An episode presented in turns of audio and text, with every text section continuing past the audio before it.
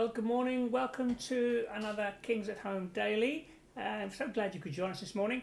Uh, just to say, no, I'm not in my usual place, up in the in my loft office um, by the seaside. No, it's not the Mediterranean out there. That's the sea at Sheringham. So we've slipped away for a few a few days away, and um, but uh, hey, still here to spend time with you each morning.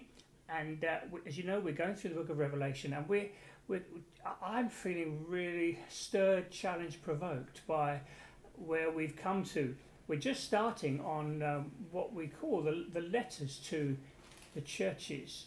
Um, before I say any more, let's pray. Ask the Lord to lead, speak, provoke us, help us as we set off into a new day. Lord Jesus, thank you that you're alive, that nothing escapes your attention. Lord, you know all the details of our lives, the things we face, the things that we will be walking through today. And Lord, we, we come to you to set our compass, to, to, to call upon you for your help as we walk through today. We want to serve you well. So come and speak to us, I pray, in Jesus' name. Amen. Well, just to, I, I know every time I do a bit of a recap, but just to, to remind you, Book of Revelation, uh, written to Christians in hard times. Um, we've just seen this wonderful vision in chapter 1. This John has this magnificent vision of Jesus risen, ascended, glorified, reigning. This is Jesus now. And of course, that's really helpful when um, you're living in a, a, at a time when the Roman Empire is, is, is, is persecuting Christians. It, this this kind of yeah this evil power seems to be in control and and um, uh, wrecking people's lives christians laying down their lives. And you you you, you could be forgiven for thinking uh, as i'm sure many of those believers did what on earth is god doing? The, the evil the, the suffering why why why why? And john himself is on the island of patmos and in response, the Lord Jesus gives John and the dear believers that he's writing to this vision of who is really in control. It, it's Jesus. He is the magnificent reigning one, and one day we're going to see his glory uh, across the whole earth as he makes all things new. And and so here we've got the first thing in the in the book of Revelation, this magnificent vision of Jesus. And I, I know I've said it already this already this week, but I'll say say it again. In these days, we need a magnificent vision of who Jesus is, not in his humanity, walking this earth, comforting though that is, but reigning, ruling, face shining like the sun in all its brilliance. This is King Jesus.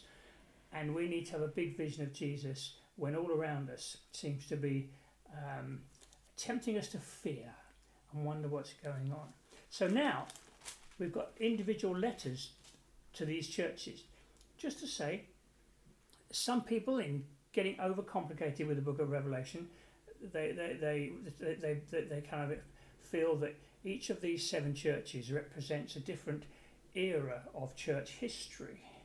And of course, we're the last one, Laodicea, the lukewarm one. But I don't think that's true. These are real churches. So, in the first case, these are epistles. They're letters that are going to go to these churches that John cares for. But also, I think I've made the point several times the number seven, perfection, uh, all embracing, seven days of creation. Um, we will find ourselves in these churches at, at any in any of these churches at any one time. It, it reflects the breadth of church life and it applies not just to these churches, but like the other epistles, to us. And so here we go. To the church at Ephesus, chapter 2. To the angel of the church in Ephesus, write.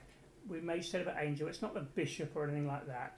Um, yes, guardian angel, if you like, could well be the sense of the protection of the angels watching over the church, or, as I said before, this sense of the heavenly presence, that the churches have a heavenly dy- dynamic dimension. Whatever. To the angel of the church in Ephesus, write These are the words of him who holds the seven stars in his right hand. He's holding the churches in his right hand. And walks among the seven golden lampstands. Seven golden lampstands, that's the it's these it's the churches, it's the church. And now for a start, this this thrills me. This is where the church is. You, you, the church in Ephesus probably felt quite feeble, quite attacked, quite scattered, quite uh, dysfunctional because of the persecution, and they're being told from the one who holds the seven stars, the church is in his hand. The one we just read about in chapter 1. All majesty and glory, face blazing, shining like the sun. He holds the churches in his hand and he's walking among the churches. Do you know, I, I, I'm stirred by this. He's walking amongst the church. Persecuted, scattered, fearful church. Jesus is walking among them. Think of our church our church family, Jesus walking among us, all the things we do, all our meetings and discussions and and gatherings and he's walking there, he's there, he's here, he's among us. Wow. That kind of must affect the way we do things, don't you think? He then goes on, verse 2 Oh, I know your deeds. I know your deeds. Oh, you know, I'm, feel, I'm feeling so provoked. I've been pondering these verses for a few days and I, I'm just provoked.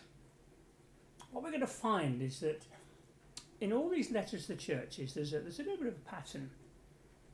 Jesus is introduced by one, some of his attributes from chapter 1. Okay, something of who he is, his majesty, his glory walking amongst the lampstands, holding the stars in his hands. He's introduced by part of his glorious attributes from chapter 1. And then there's usually an, an, uh, uh, an encouragement. And then there's a, a, a challenge or a bit of a rebuke. And then there's an exhortation. And then there's a promise.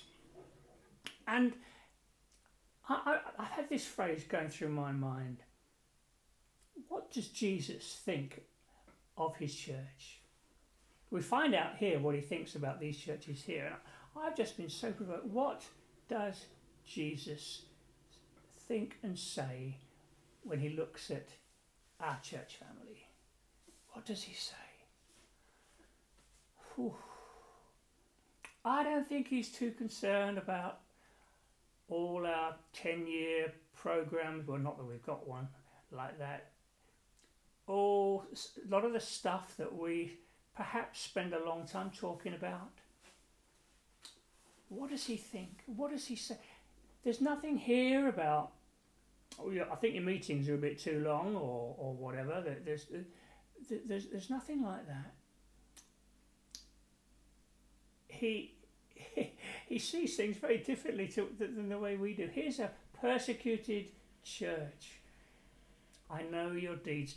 That, that, that's lovely in one sense. I know your deeds, your hard work, and your perseverance.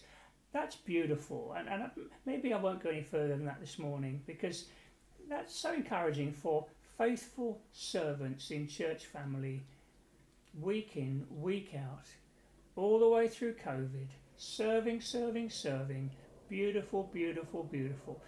Through the persecution, serving, serving, serving. I know your deeds, your hard work, your perseverance. Maybe it was food parcels to those who've been thrown out of work because of the persecution. Maybe I don't know what it was, but Jesus saw it, and you know, for every every beautiful serving person in the family of God, Jesus says, "I know your deeds, your hard work, and your perseverance." That is worth everything, isn't it? Isn't that beautiful? I know your deeds, your hard work, your perseverance that no one else perhaps sees. Serving in the children's work, serving in welcome, serving making tea, serving with catering, serving, I don't know, in ways that no one else sees, watching for one another through COVID. I know your deeds, your hard work, and your perseverance. Lord Jesus, thank you that you, you, you, you see things that really matter most. And I want to thank you for every loving, serving, faithful person of, in, in our church family. So grateful. Hidden acts of serving that nobody else sees, perhaps, but you see and you love it and you commend it and it's precious. It's the first thing you see. You don't see the fancy sermons, you don't see the uh, polished meetings, you see these beautiful acts of serving, your deeds, hard work, and perseverance. And I want to thank you, especially folks who served so beautifully all the way through COVID. Beautiful, beautiful, beautiful. And even now are serving, reaching out as we find our way forward. Lord, I thank you so much. And I pray, build your church. I pray, Lord, may we be a faithful, loving, serving church family at King's. And help us today, Lord, to, to serve you well wherever we're going, Lord. We, you see our, our, our good deeds. and we, we, we want to honour you in our lives today. Go with us, I pray, in Jesus' name. Amen. I'm sorry, I overran slightly. Um, hope you can join us again tomorrow. We'll go a little bit further in this beautiful letter. Bye now.